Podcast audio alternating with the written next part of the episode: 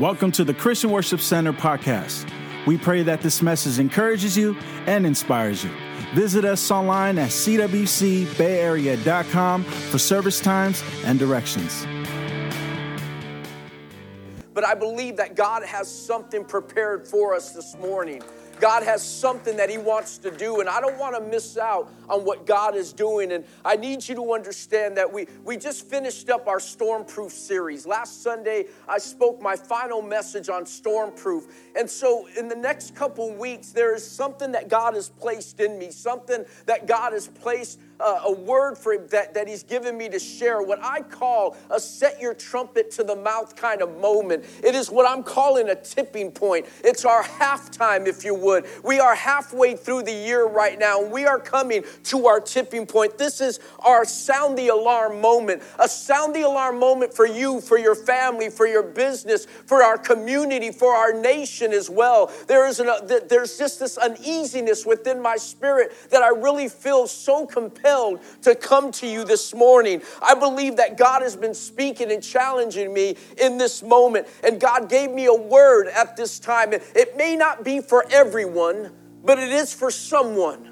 Come on, say it again, Pastor. It might not be for everyone, but this message is for someone. And if it's not for you today, it will be for you down the road. And I want you to prepare yourself, because I believe that some of us have been so committed in our faith during this crisis, during this pandemic. Your faith has gone to new levels. But there's others that during this time, your faith has become complacent.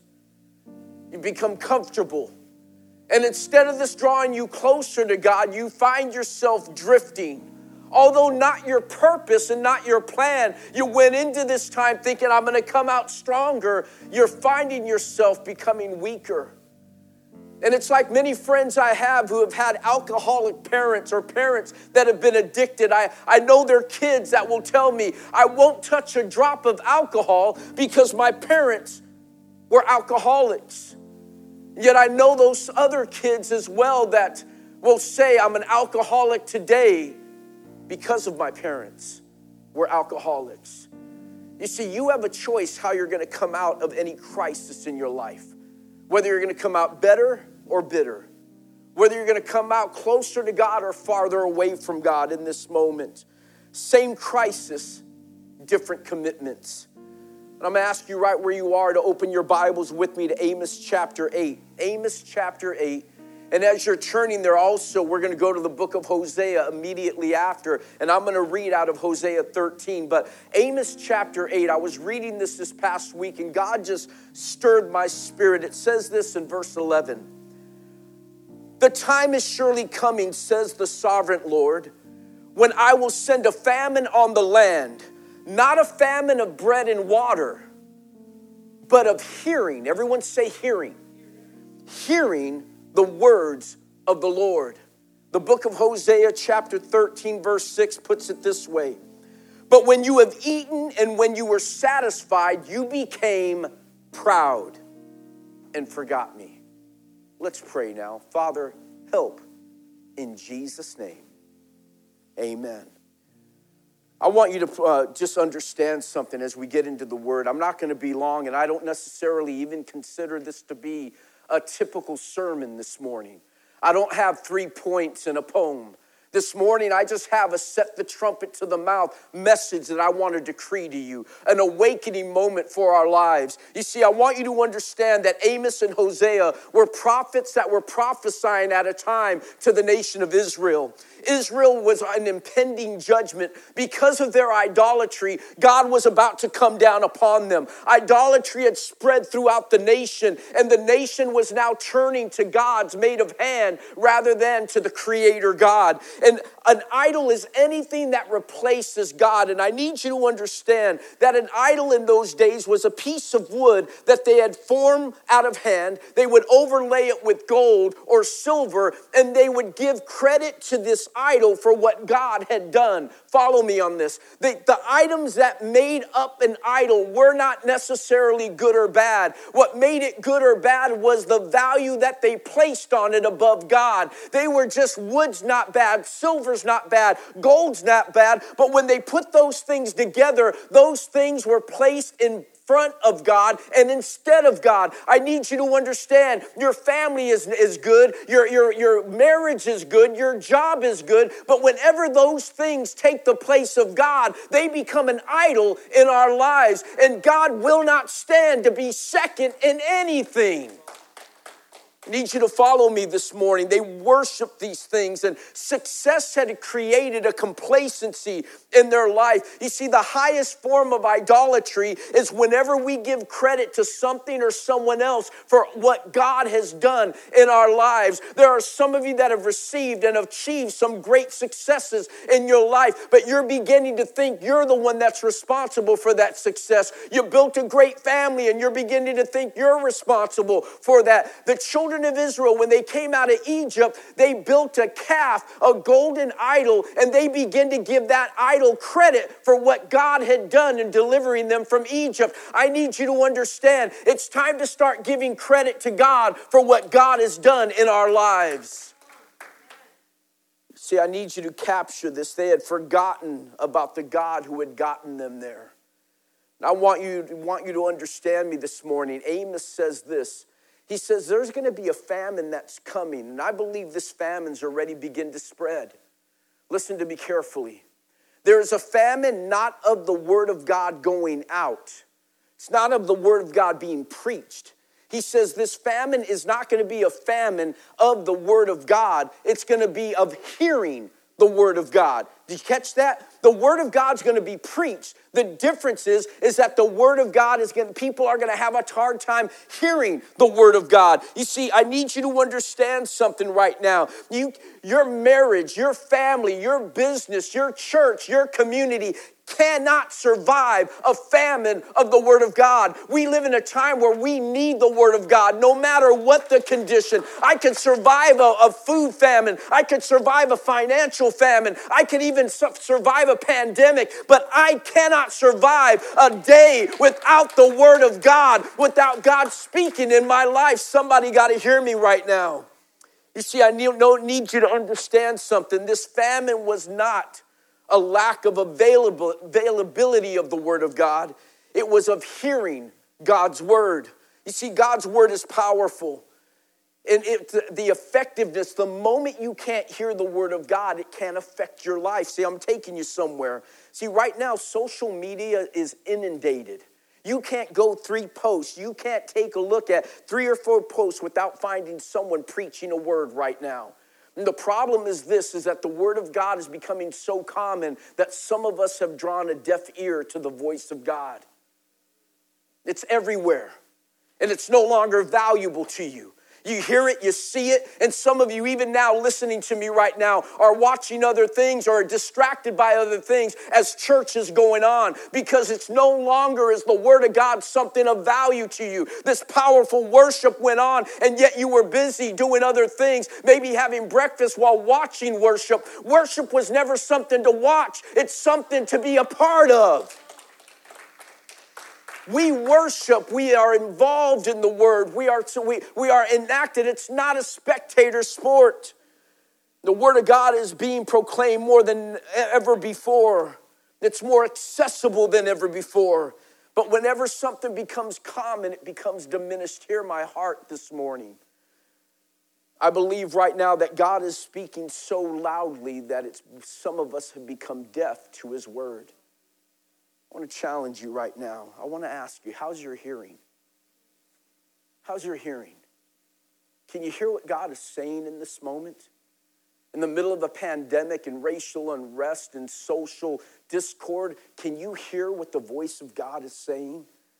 The word hear in the Hebrew means is shema, which means to hear. It's used over 1,000 times in the Old Testament. To hear, to understand, to obey. It's not just the act of the ear hearing a note or a message. The word hear literally means to exercise your hearing. Follow me on this. You see, if you don't do what God says, if you don't obey what God says, then you didn't really hear what he said.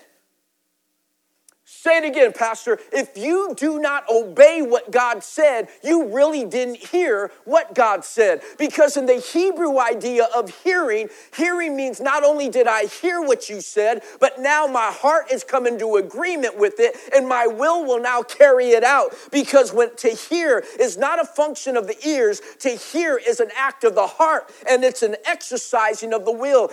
Hearing is a choice. It's hearing what God says and then making a choice to do it. You see, you could be in a famine of hearing the word of God if you're hearing this message even right now, but it's not doing anything to change you. If the message isn't changing you, then you aren't hearing what the message is saying. It's time to open our ears, church. So I want to share this with you. I read a book a while back by a guy by the name of Mark Batterson, powerful book called Whisper. And in his book, he talks about this opera singer who was world-renowned that lost his ability to hit certain notes, even though they were well within his range. And he went to a doctor, and the doctor, he went to this, the ear, nose, and throat doctor, which is a otolaryngologist, which is easy for me to say. But this doctor, Dr. Andrew Tomatis, he went to him to find out, why can't I hit these notes? And the doctor figured this out. He found something out that an opera singer, check this out, an opera singer will hit over 140 decibels in sound wave, which is equivalent to the sound of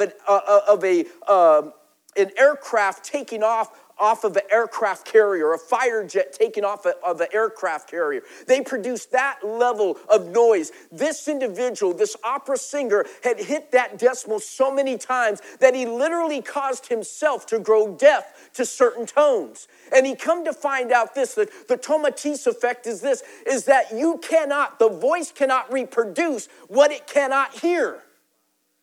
Say it again, Pastor. The voice cannot reproduce a sound it cannot hear. This opera singer was not able to hit those notes anymore because he had grown deaf by his own voice.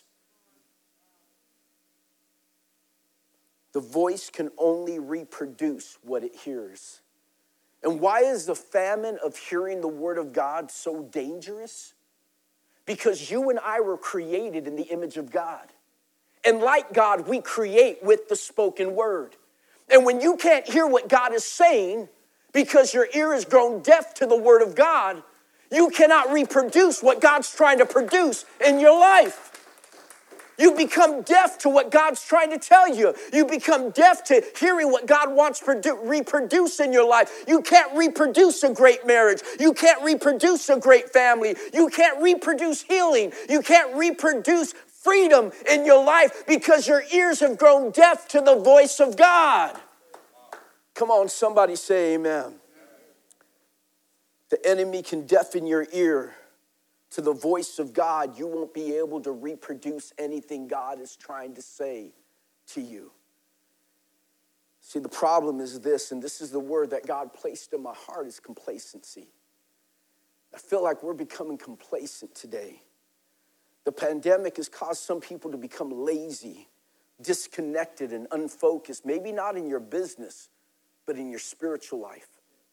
You might be excelling in business or excelling in other things, but your spiritual life, you've lost the ability to tune in. Come on, somebody. I need you to focus in right now. You're missing out on the ability to tune in to the Spirit of God, tune in to the voice of God. You become disconnected. You are so connected by social media, you're disconnected to the Spirit of God. Other things have now taken the place of the Word of God in your life. You become complacent. That word complacent means self-satisfaction, especially when accompanied with an unawareness of actual dangers or deficiencies. What am I saying? Proverbs chapter 1, verse 32 puts it this way.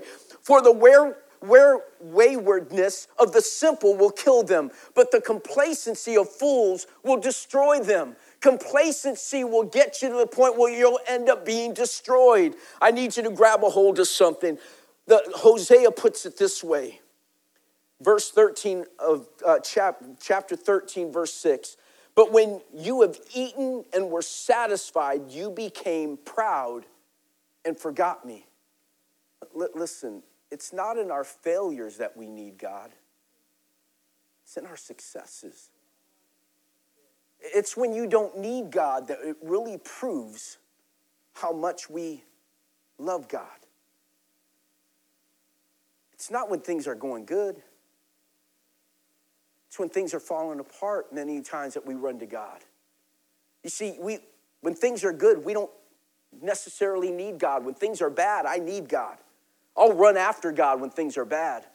When I'm going through a tough time, I'll run after God. I'll call upon God. But when things are good, do we really need God? When you got money in the bank, when your body is well, when everything seems to be okay, do you really need God in those moments? We end up becoming comfortable. We become lazy. And before you know it, we become complacent and okay with being just okay. But God didn't create you just to be okay. God created you to excel, to overcome. God created you to be the head and not the tail, a lender and not a borrower, above and not beneath.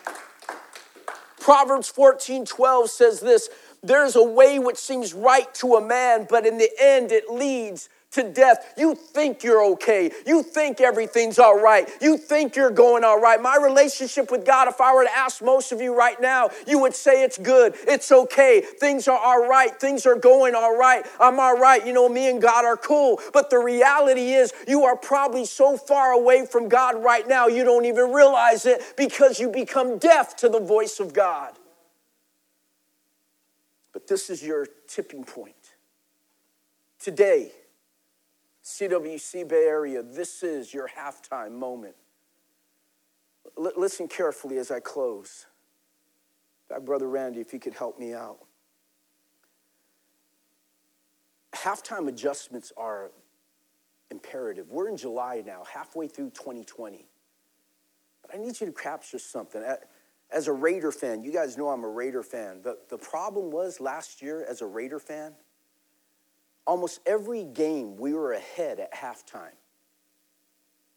And then we end up losing in the second half. Drove me crazy. That's a coaching issue. We weren't able to make the adjustments necessary at halftime to keep the lead.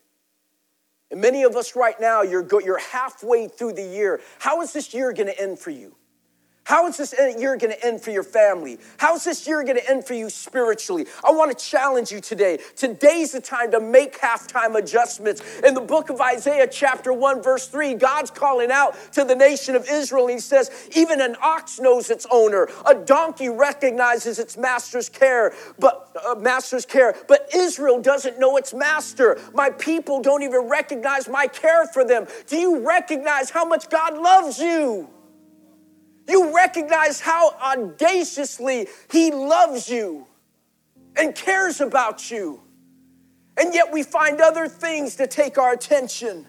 Jeremiah 5:21, he says, "Hear this, foolish and senseless people who have ears or have eyes but do not see, have ears but cannot hear." I don't want to live broken. I said, I don't want to live broken. When's the last time, come on, when's the last time God had your full attention? When's the last time you put your phone down during a worship service and gave God your full attention? When's the last time God had your full attention of who you were? When's the last time you worshiped God with your whole heart, uninhibited, without anyone worrying about who you were? When's the last time that you gave sacrificially? When's the last time you served someone? When's the last time you walked in and you picked up the Word of God? You put your phone down and you picked up the Word and said, God, speak to me. When's the last time God had your full attention? And yet, sheltering in place, we have nothing else to do. It's not a matter of time. It's a matter of discipline. Deuteronomy 30:19 says, today I've given you a choice. Everyone say choice. Between life and death, between blessing and curse. And now I call heaven and earth to witness the choice you make. Your choice. He prepared the way, but you make the choice. Oh, that you would choose life. God's at, would you choose life so that your descendants might live? I'm not just making a choice of life for me. I'm making it for my daughters, for my grandson, for the generations that are coming after me. See, the problem, how do I know we're becoming complacent? Listen to me as I close. Some of you are late to church when church is in your home. You're still late. That's even if you come. Because God's no longer a priority, not even a priority. He's not even a value in your life anymore. Other things have taken precedence. While you're scrolling through social media while church is going on, or made it a habit not even to take time for God. It's time to put God as a value in our lives again. He's the one that gave me life. So shouldn't I commit my life to him? Not just one day for an hour out of the week to him. Some of us don't even give him that. I want to challenge you today. God can no longer just be a priority. He has to be a value of your family. What happened to Israel is happening to us, where God is getting tired of our indifference to him. Where we're doing the right things, but we're going about it in the right way. God wants your heart, not your sacrifices. He wants your devotion, not your money. He wants your time. He wants to know that he's important to you. We use so many things as an excuse as to why we've replaced God with other things. Matthew 22, verse 37, Jesus says, love the Lord your God with all. With all. My question to you this morning as I close is, does God have any part of all of you? Any part of all of you? All of you, all of your marriage, all of your family, all of your business, all of your hopes, all of your dreams. God, forgive me. I need to love you with all of every aspect, of every fiber of my being. So Father, as an overseer of CWC Bay Area, on behalf of our church, I repent for our indifference to your presence. God, forgive us. Forgive us for not taking your Sabbath serious, for worshiping other things in your place, for finding ourselves, God, giving credit to other things, my God, rather than you, for what you've done. I never want to praise a golden calf, my God, for bringing me out of my Egypt. Lord, you're responsible for everything I am, everything I have, everything I will be. There's nothing I have today, there's nothing I am today that I did not achieve without you. Lord, let me not become so deaf, so dull that I miss out on your presence. Father, forgive me. Forgive us if we haven't given you the time you deserve. Lord, I speak right now to every individual at home in Jesus' name. Those in the parking lot right now, God. Lord, we ask, forgive us. Lord, we repent. You deserve all of us, not a part of us. Lord, if we've taken you for granted, if we've ignored, my God, who you are today, forgive us. Forgive me, Lord. Let us, my God, come before you so that we could hear your voice. I don't want my ears to be deaf or my eyes to be blind. I want to hear your voice. If you would just say this with me right now as a family, as a church family, just say, Heavenly Father, forgive me if I've allowed anything to come in front of you. Forgive me. Let me get things back in order once again. Let me worship you with my whole heart. Let me give you my full attention. And let me love you with all. In Jesus' name I pray. Amen. Thank you for downloading this message. For more information on our church, visit us at cwcbayarea.com. You can also follow us on Facebook at facebook.com/cwcbayarea.